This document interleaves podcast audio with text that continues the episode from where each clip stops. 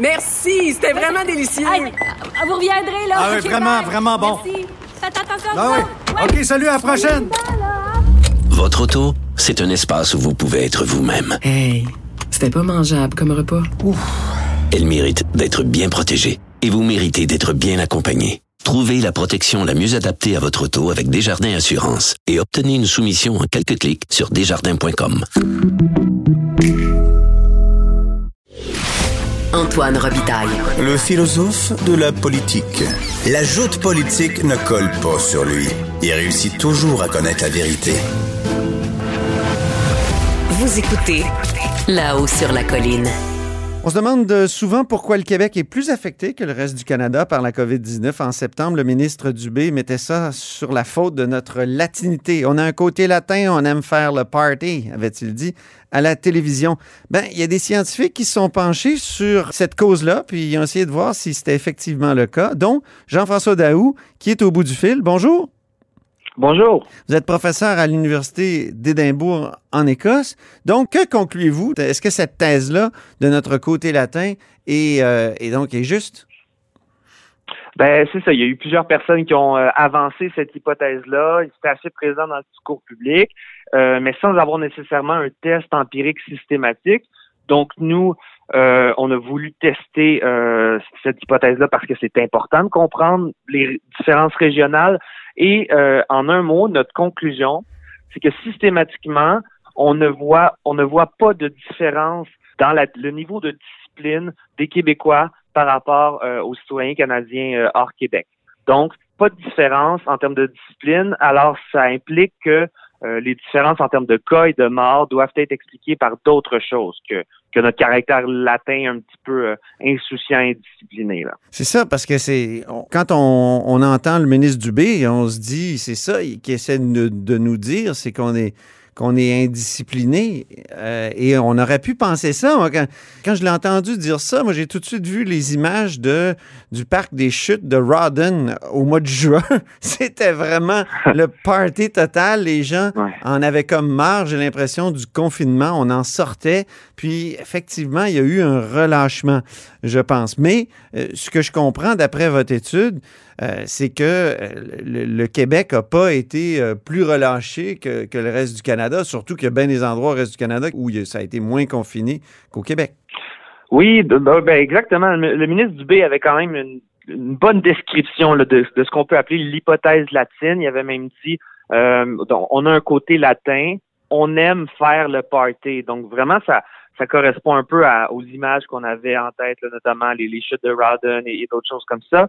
Euh, et cette hypothèse-là a, vraiment, c'est quand même une, une belle hypothèse dans le sens que ça a un potentiel intéressant parce que notre côté latin, ben c'est clairement distinct par rapport au reste du Canada, hein, Oui. comme comme l'est la, la, la disproportionnalité le- le- qui, qui- qui caractérise le Québec en termes de de, de, de- de cas et de décès au Canada. Euh, donc, et, et c'est surtout une hypothèse qui reste dans le temps. hein. notre caractère latin ne, ne disparaît pas et les différences, elles, semblent assez marquées dans le temps. Bon, diminuent un petit peu depuis euh, euh, de- depuis un, un certain moment, mais euh, mais globalement, ça reste. Donc, c'est vraiment une hypothèse intéressante qui valait vraiment la peine d'être explorée. Oui, on, on continue Euh, d'être plus affecté, mais peut-être un peu moins euh, depuis euh, la, la fin novembre. hein. Je pense, vous, vous, votre étude se terminait à- à- au début novembre, mais je pense que dans le mois de novembre, ça s'est aggravé euh, beaucoup dans le reste du Canada. On pense à, à l'Alberta, par exemple. Euh, donc, euh, ça tend à se rapprocher. Oui, ça tend à se rappro- mais, mais malgré tout, là, même si c'était en novembre, là, on parle quand même d'un, euh, je sais pas, peut-être 8-9 mois, là, où le Québec était vraiment un outlier, là, un, un, euh, Mhm. un, un cas à part, là, pardon, euh, l'anglicisme. Le Québec était clairement un cas à part pendant plusieurs, plusieurs mois. Donc actuellement, oui, ça se l'écart se rétrécit, mais je pense que sur certains, évidemment, ça dépend toujours des- de quel indicateur on utilise. Euh, mais globalement, il semble y avoir une tendance où l'écart se diminue, mais qui est très récente, probablement début novembre. Euh, nous, notre étude s'arrête au 27 octobre. Euh, notre dernière vague, la dernière vague de sondage qui est utilisée.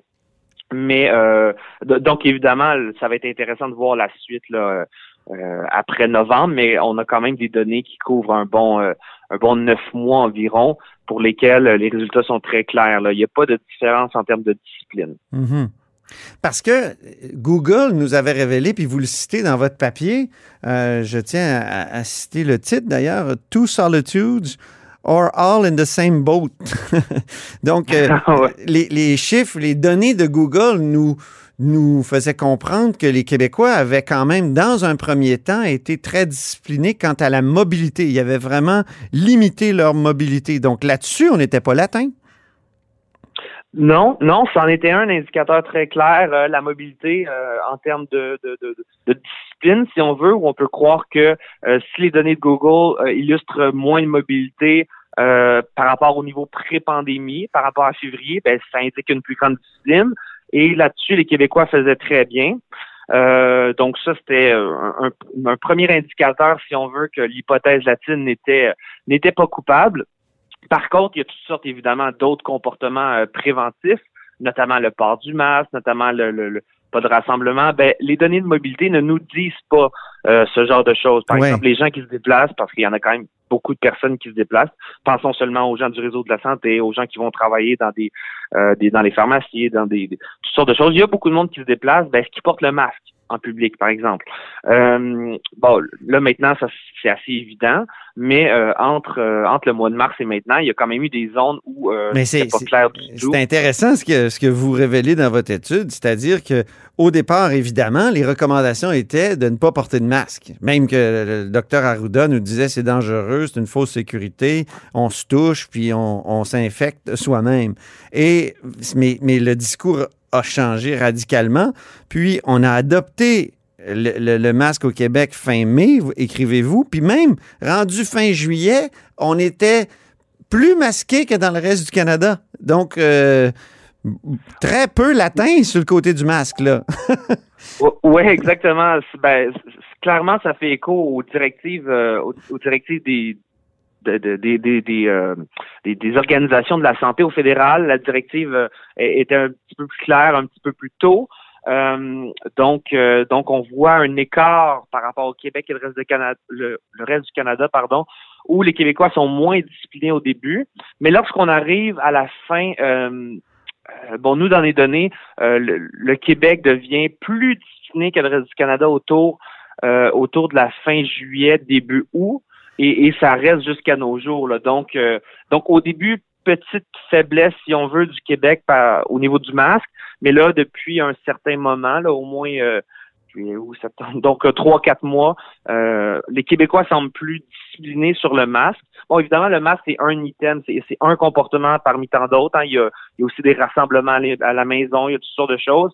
Et c'est le genre de, euh, de, de, de, mm-hmm. comportement qu'on teste dans notre papier qui va plus loin que, par exemple, simplement la mobilité qui est un indicateur intéressant, mais, euh, mais voilà, on va plus loin sur différents comportements, puis surtout sur une, très grande période. Là. Votre conclusion conduit à d'autres hypothèses. Il faudrait non pas regarder notre côté latin pour comprendre le fait que le Québec est plus affecté que le reste du Canada, mais bien probablement, là, vous dites des hypothèses potentiellement plus intéressantes du côté du système de santé hein, et l'impréparation de la santé publique. Allez-vous fouiller ces hypothèses-là? Allez-vous les tenter de les, euh, de les confirmer ou de les infirmer?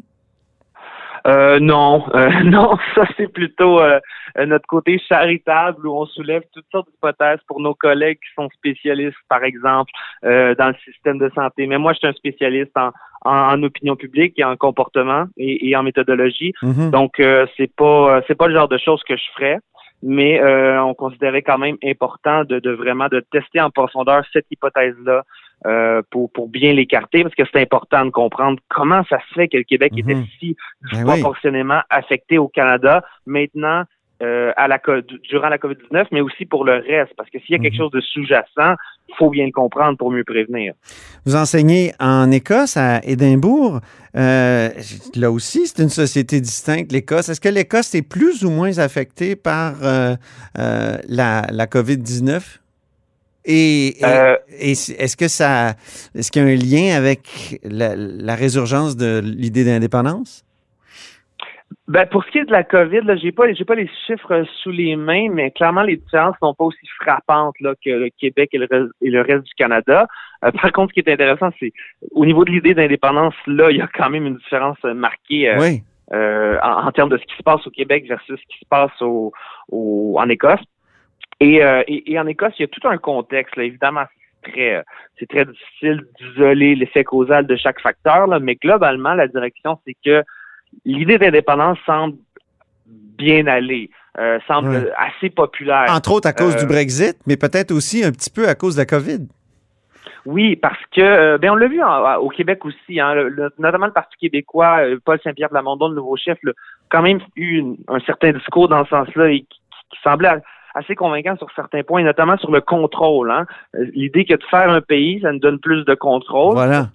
C'est assez clair pour tout le monde, mais là, la connexion en temps de pandémie, se vraiment, le lien là, se ferait vraiment, euh, se ferait vraiment mieux. C'est que avec plus de contrôle, ben, on contrôle, on a plus de contrôle sur les frontières, sur l'aéroport, sur les, les, les trans. On n'a pas besoin de, de, par exemple, quémander des transferts, euh, toutes sortes de choses comme ça. Sur l'alimentation, oui, sur l'aspect sanitaire, ça, ça a été beaucoup dit par euh, François Legault aussi. Il y a comme une, une, une volonté d'autonomisme.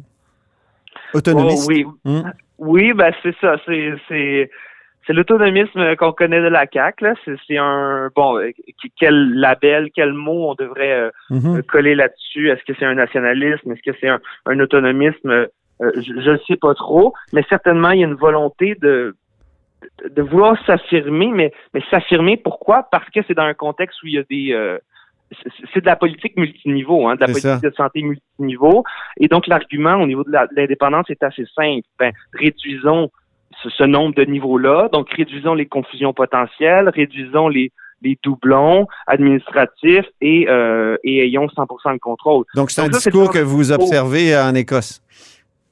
Ben euh, oui, il y, a- il y a quand même euh, il y a quand même une part de ça. Euh, Je dirais pas par contre que c'est le c'est c'est à cause de ça précisément que l'idée d'indépendance est, est un petit peu plus populaire maintenant. Euh, c'est sûr que le Brexit ça joue.